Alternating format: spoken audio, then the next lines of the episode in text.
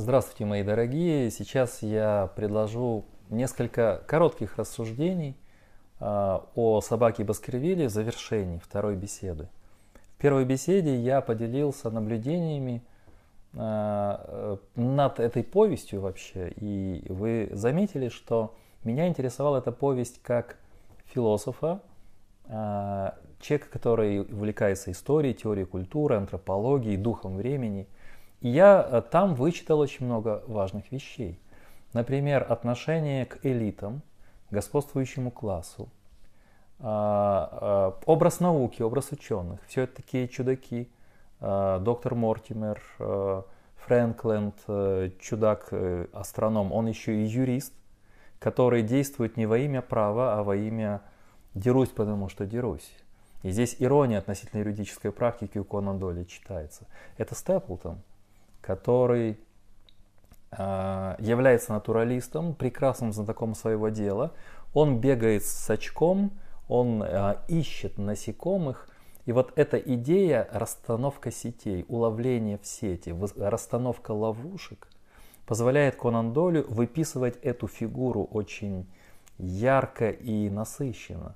Он расставляет сети. Вначале одному Баскервилю, теперь другому он аналитик, он здесь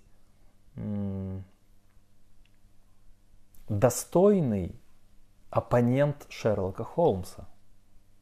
Он здесь такой же аналитик, такой же утонченный холодный ум с жесткой волей и еще и с э, талантами ученого, который ставит все это э, на службу своим, ну скажем, криминальным наклонностям. И э, я особо поговорил в первой беседе о том, что такое метод Шерлока Холмса. И я указывал на то, что э, ни русский перевод, ни вот прекрасный украинский, очень хороший перевод, двухтомник Абаба Галамага, в первом томе «Собака Баскервилли». Всем советую, кто читает на украинском, очень легко, хорошо читается. Но ни здесь, ни в украинском, ни в русском – Методы Шерлока, особенно прописанные в первой третьей повести, не переводятся, не передаются. Получается какое-то упрощение или полностью сокращение. Вот этот метод, как я сказал, это метод аналитической философии. Что позволило мне называть Конан Дойля первым аналитическим философом как таковым. Поскольку все, что потом мы находим в аналитической философии, все здесь у Конан Дойля есть. Сегодня же эту беседу Поскольку интересна вот эта философская, культурная, историческая, политическая составляющая, она характерна больше для первой части. С середины повести до конца мы находим вот этот чистый экшен, который дополняется, конечно же, интересными деталями. Например, то, чего нельзя переда- передавать в фильмах, в экранизациях. Когда ну, э, доктор Ватсон посещает первый раз Лору Лайнс, говорит с ней, внимательно наблюдает за ее поведением, потом выходит от нее. И на пол страницы идет список вопросов, которые доктор Ватсон себе задает. Это чисто аналитическая проза. И мы здесь вместе, как будто ученики метода Сократового, а, пытаемся также вместе с доктором Ватсоном отвечать на эти вопросы. Но в этой второй беседе я хотел бы подчеркнуть детали во второй части, меня поразившие, поскольку их не всегда замечают. А если и замечают, то немножко в других контекстах. Во-первых, сам образ Шерлока Холмса. Я смотрел много экранизаций. Вот у нас есть там, классическая советская Ливанов. Да. У нас есть э, Джонни Ли Миллер Elementary. Это целый сериал с многими сезонами, блестящая игра Ли Миллера – или, например, Камбемберч, Шерлок. Если Elementary американский фильм, Шерлок британский фильм. А, или э, Дауни младший. Его эти фильмы, какой Шерлок там. И вот давайте ответим на такой вопрос. Вот эти фильмы, экранизации, возможно, за исключением Ливанова – они дают очень интересный образ, очень современный. Каким-то образом по каким-то странным течениям обстоятельств персонаж, написанный в конце 19-го, в начале 20 века, очень близок многим модным интеллектуальным культурным веяниям начала 21 века. Ведь посмотрите, кто он такой. В принципе, он же маргинал. Он действует, он не, нарушает закон, иногда нарушает, но в основном нет. Он джентльмен, он написан как джентльмен. Он описан как человек большого ума. Но при этом вот эта британская странность и восхищение британцев, британцев э, разными шизинками в Шерлоке представлено на полную. Он много курит. А, очевидно, он принимает наркотики. И тема наркотиков очень сильна в современных экранизациях он э, является воплощением очень многих отклонений, которые сегодня становятся модными. Например, социопатия. У Ли Миллера хорошо прописана. Этот человек, и у Камбемберча, да, это совершенно э, невозможный в общении человек. Ведь это же не Конан Дойль, а Шерл, э, не Шерлок Конан Дойль. Хотя, безусловно, у Конан Дойля есть такие мотивы, ну, например, как сказано в одной из глав, характер Шерлока Холмса, это глава 14 «Собака Баскервилей». Отчасти, ну, один из недостатков Шерлока Холмса, если только можно назвать это недостатком, заключался в том, что он чрезвычайно неохотно сообщал свои планы другому лицу до момента их выполнения. Отчасти это происходило, несомненно, из-за его собственного властного характера, склонного господствовать и удивлять тех, кто его окружал. Смотрите, гремучая смесь. Желание доминировать, именно так в английском тексте, он доминантный самец. Он альфа-самец, он хочет доминировать, при этом хочет, чтобы им восхищались.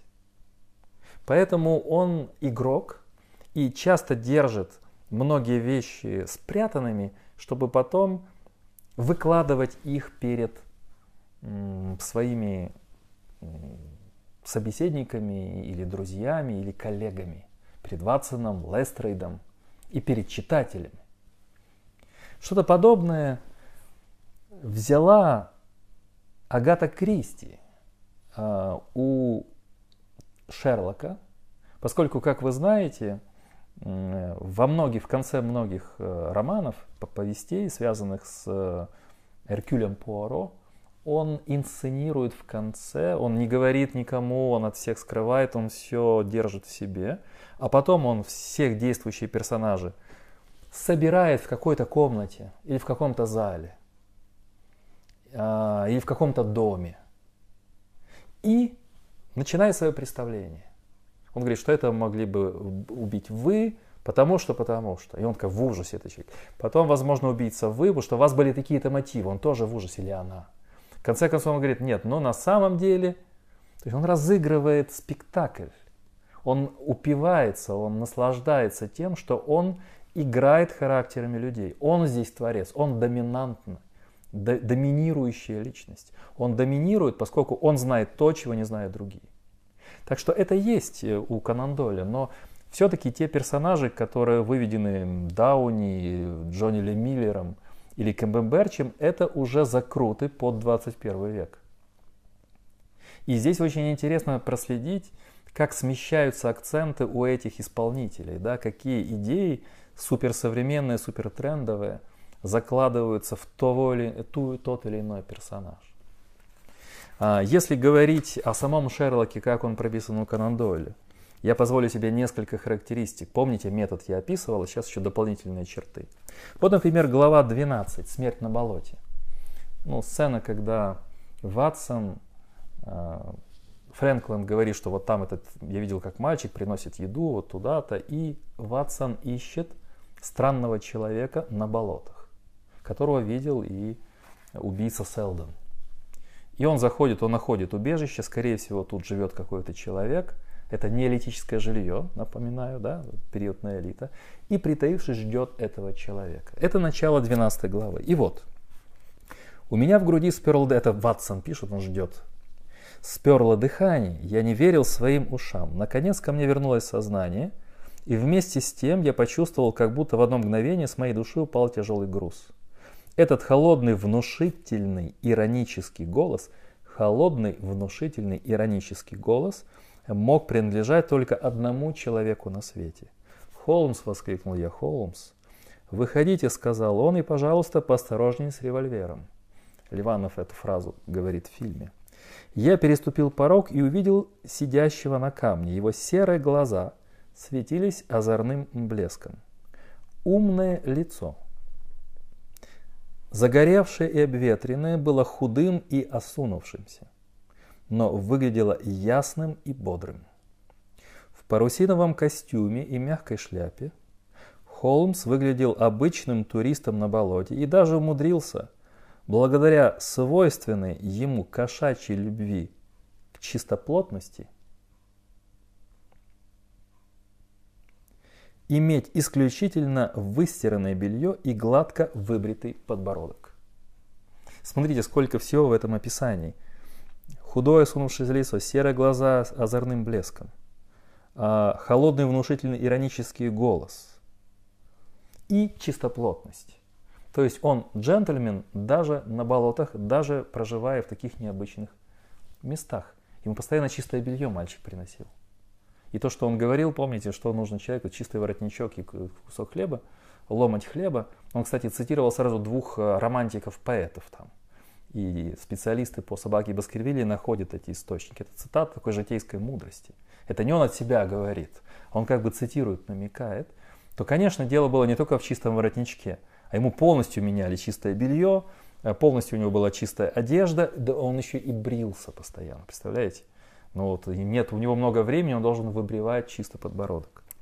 Еще один важный момент, который э, описывается как характеристика Холмса, э, на что я хотел бы особо э, сделать акцент, это его суждение об искусстве.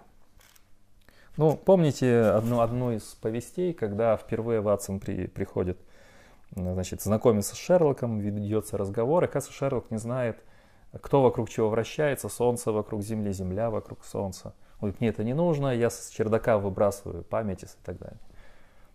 Но оказывается, что Шерлок прекрасный знаток искусства. Причем эта тема очень иронична. Вот они в Баскервиль-холле.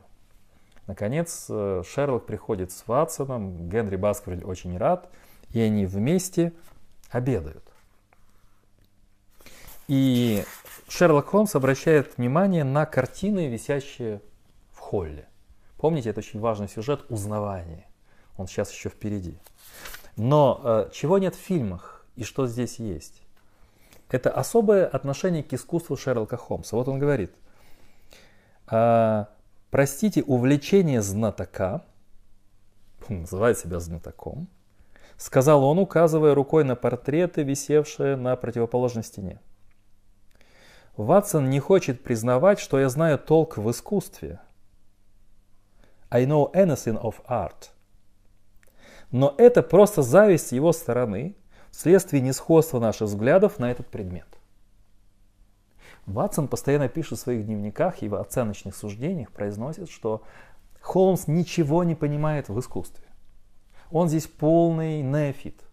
Но Холмс уверен, что он прекрасно знаток искусства, причем они рассматривают отдельные сферы искусства, бельгийских художников современных, голландских художников современных. А, то есть это человек, который разбирается в современном искусстве, в живописи. Ну и когда они рассматривают картины, а, доходит до картины, где изображен Хуга Баскервиль, и идет описание. Помните лицо Шерлока, как описывалось? А теперь, боже мой, воскликнул Холмс, он кажется спокойным, вот, Хьюго, и довольно мягким человеком, но я уверен, что в глазах его проглядывает дьявольский огонек. Я представлял его себе дюжим молодцом и с более разбойничей внешностью. И вот здесь нюанс, который в фильмах не дается. Не может быть никакого сомнения в подлинности портрета, потому что имя и год 1647 написаны на обратной стороне полотна. То есть вот портрет взрослого Хьюга Баскервилля, 1647 год. Через два года будет казнен английский король. Мы знаем, что Хьюга Баскервиль э, вовлечен в конфликт между парламентом и королем. И вначале он был на стороне короля, а земли, на которых Хьюга проживал, были землями королевской охоты и особого благоволения короля. А потом перешел на сторону парламента к неудовольствию местного населения. И дальше вот из Божьей милости вы и так далее, и уйдет узнавание, что очень похож на Степлтона, Хьюга Баскервиль.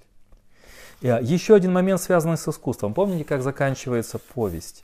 Повесть заканчивается следующим образом. А, ну, во-первых, само, само начало превосходно. Последние главы, взгляд назад. Этого нет в фильмах. Глава 15 был конец ноября. Помните, что события происходят в сентябре-октябре 89 года. А теперь они в конце ноября сидят у камина, то есть прошло более месяца. И мы с Холмсом сидели в сырой туманный вечер у пылающего камина нашей гостиной на Бейкер-стрит.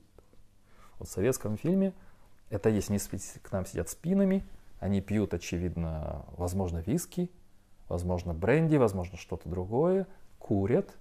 И идет разговор очень краткий, буквально 5 минут, и заканчивается фильм, музыка и так далее. Но в повести это целая глава, где Шерлок воспроизводит лакуны повествования и смотрит на все события с точки зрения доминантного э, актера, который все держал в своих руках, все нити в своих руках.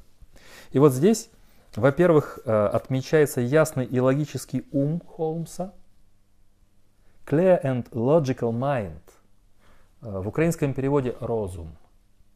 Конечно, mind это что-то другое. И, наконец, когда он это все рассказывает, глава заканчивается еще более уютно. То есть такой уют. Джентльмены распутывают этот сложный головоломку, он восполняет недостающие места повествования. А в конце последний абзац звучит так. А теперь, дорогой Ватсон, поскольку мы провели несколько недель в тяжелой работе, я думаю, что на один вечер мы можем обратить свои мысли на более приятные предметы. У меня есть ложа на гугеноты. Слушали ли вы Де Рецке? Могу я вас попросить быть готовыми через полчаса, чтобы мы, чтобы мы до оперы успели пообедать в ресторане Марцини. Вот давайте разберем эти несколько фраз. Во-первых, ну, конечно, не Де Рецке, а Де Решке, а именно Ян Решке, Жан де Решке, это польский оперный певец. 1850-1925 год. И у него были сестры и братья, они тоже были оперными певцами. Что интересно, я посмотрел биографию краткую Дерешке и увидел, что в Санкт-Петербурге он будет дважды э, гастролировать, а именно в 1890-91 и в 1897-1898. И если события происходят в 1889 году в ноябре, то здесь Конан Дойль очень рискует. Очевидно, он точно знал, что в это время в Лондоне французская опера и де Ян Решке поет. Поскольку уже в следующем году он пел в Санкт-Петербурге, а не в Лондоне. Еще один важный момент. Куда они идут слушать эту оперу? Что такое за опера Гугеноты? А, опера э, описывает известные события э, католически-протестантского конфликта, э, очень известного, который описан хрониках э, Мариме. И интересно сам композитор Джакомо Мейербер.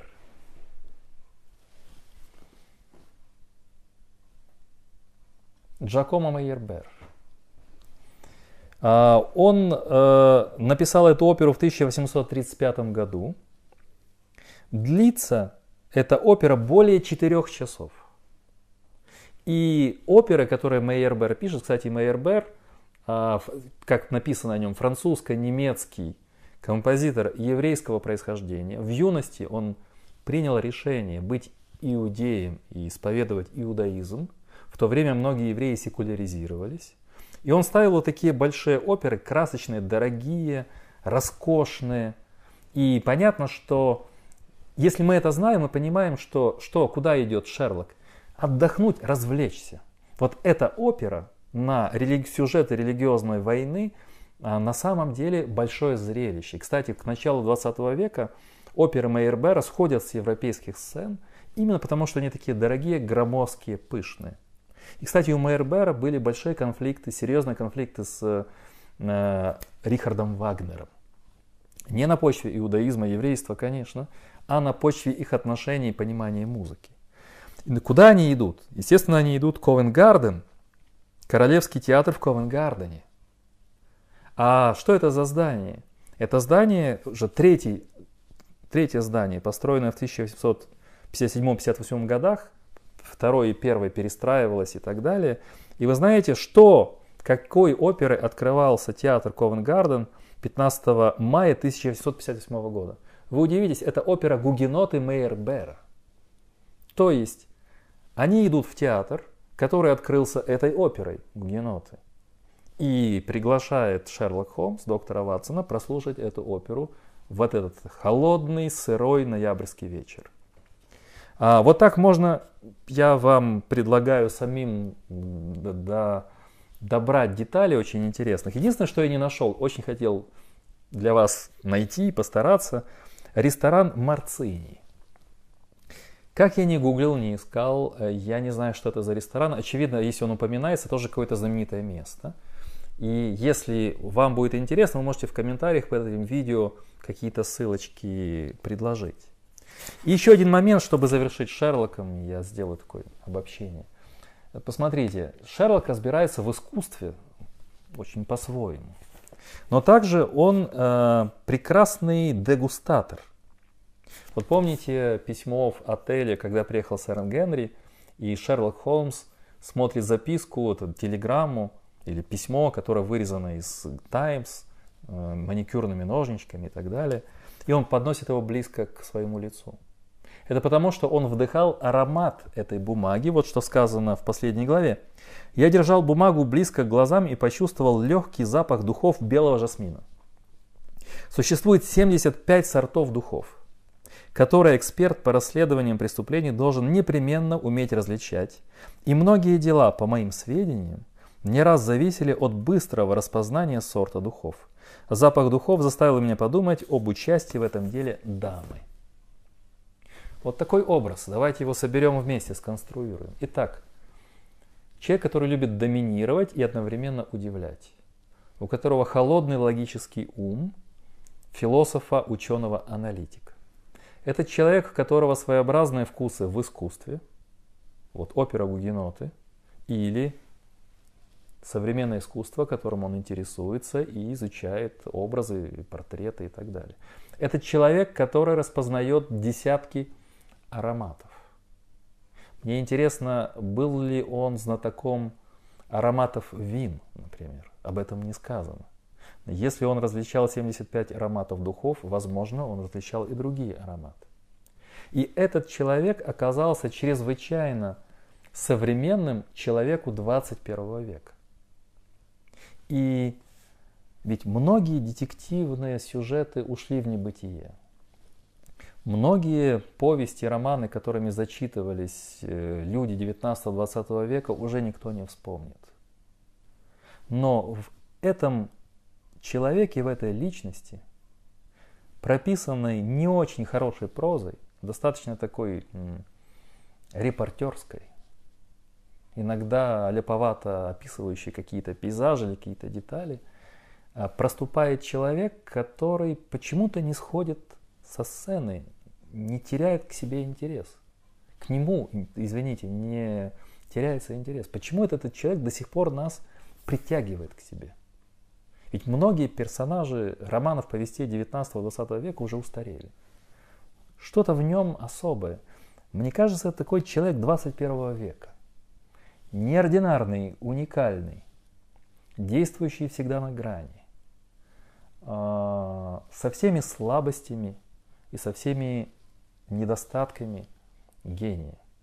Одновременно со всеми преимуществами оригинального ума. Этот человек не может не нравиться. У этого человека есть загадки, его отношение к женщинам, его безбрачие, его увеличение допингами, его странная игра на скрипке, вот еще к искусству добавим, да, его увлечение одновременно скрипкой, химией, э, ароматами духов, картинами, ну и так далее, и так далее. В этом человеке есть что-то, что не может не пленять. Это некая загадка. И Канан Долю в первую очередь удался этот образ. И я думаю, что мы к нему еще вернемся в наших беседах, а пока для беседы достаточно, для второй беседы.